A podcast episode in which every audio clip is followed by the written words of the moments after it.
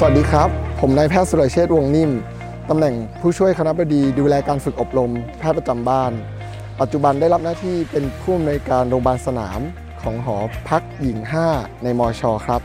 เราก็จะรับมาดูแล วันนี้เลยอยากพาท่านมาชมสถานที่นะครับ ว่าเป็นยังไงบ้าง แต่ก่อนที่เราจะเข้าไปผมอยากให้ดูว่า เนื่องจากน้องน้องๆที่เข้ามาพัก หรือผู้ที่เข้ามาพัก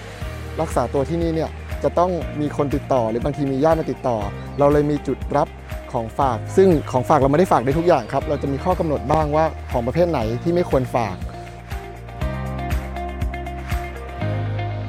นั่นคือเป็นรถเอ็กซเรย์เคลื่อนที่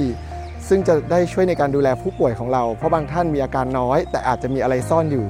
เราเลยอยากได้ดูเอ็กซเรย์ปอดของคนไข้ว่าเป็นอย่างไรบ้าง ส่วนนี้ที่เห็นตรงกลางนะครับ เป็นทางเข้าของเจ้าหน้าที่ครับ ตรงนี้ครับที่เห็นกำลังอาจจะวุ่นวายเล็กน้อย เป็นเป็นจุดที่เตรียมอาหารให้น้องๆ หรือผู้ป่วยที่กำลังเข้าพักอยู่ครับ ที่เป็นค่ะให้กำลังใจ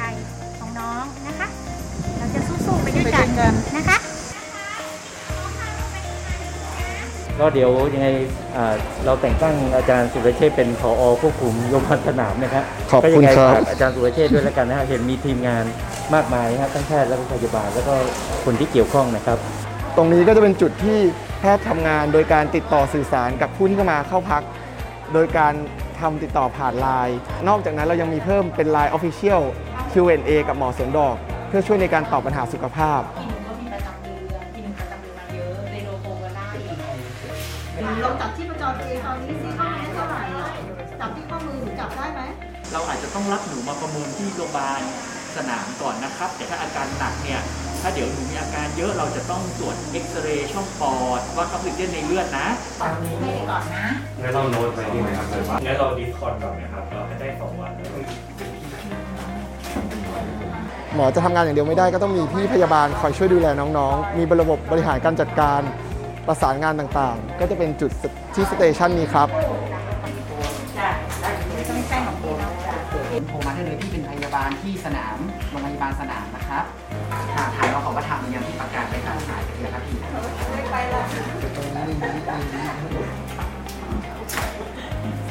ตามมาตามมาให้เพิ่มสองคน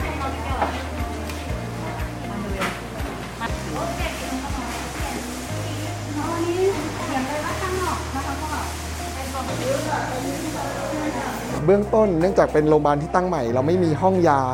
ทั้งหมดเราเลยมียาใช้จำเป็นเบื้องต้นสำหรับน้องๆก่อน แต่นอกจากนี้ยาที่ใช้อื่นเราจะสามารถส่งมาจากโรงพยาบาลมหาราชนครเชียงใหม่ได้สี่คูณสองนะครับสี่เมตรเก้าเมตรแปดจุดนี้จะเป็นจุดของทีมทางการพยาบาลที่ช่วยดูแลว่า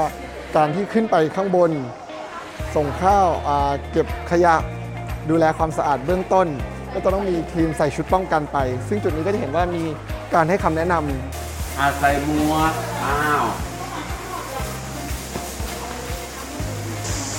แต่อันนั้นมาหรือยังครับเพราะเพราะเขากรีดปิ๊ดๆมาหรือยัง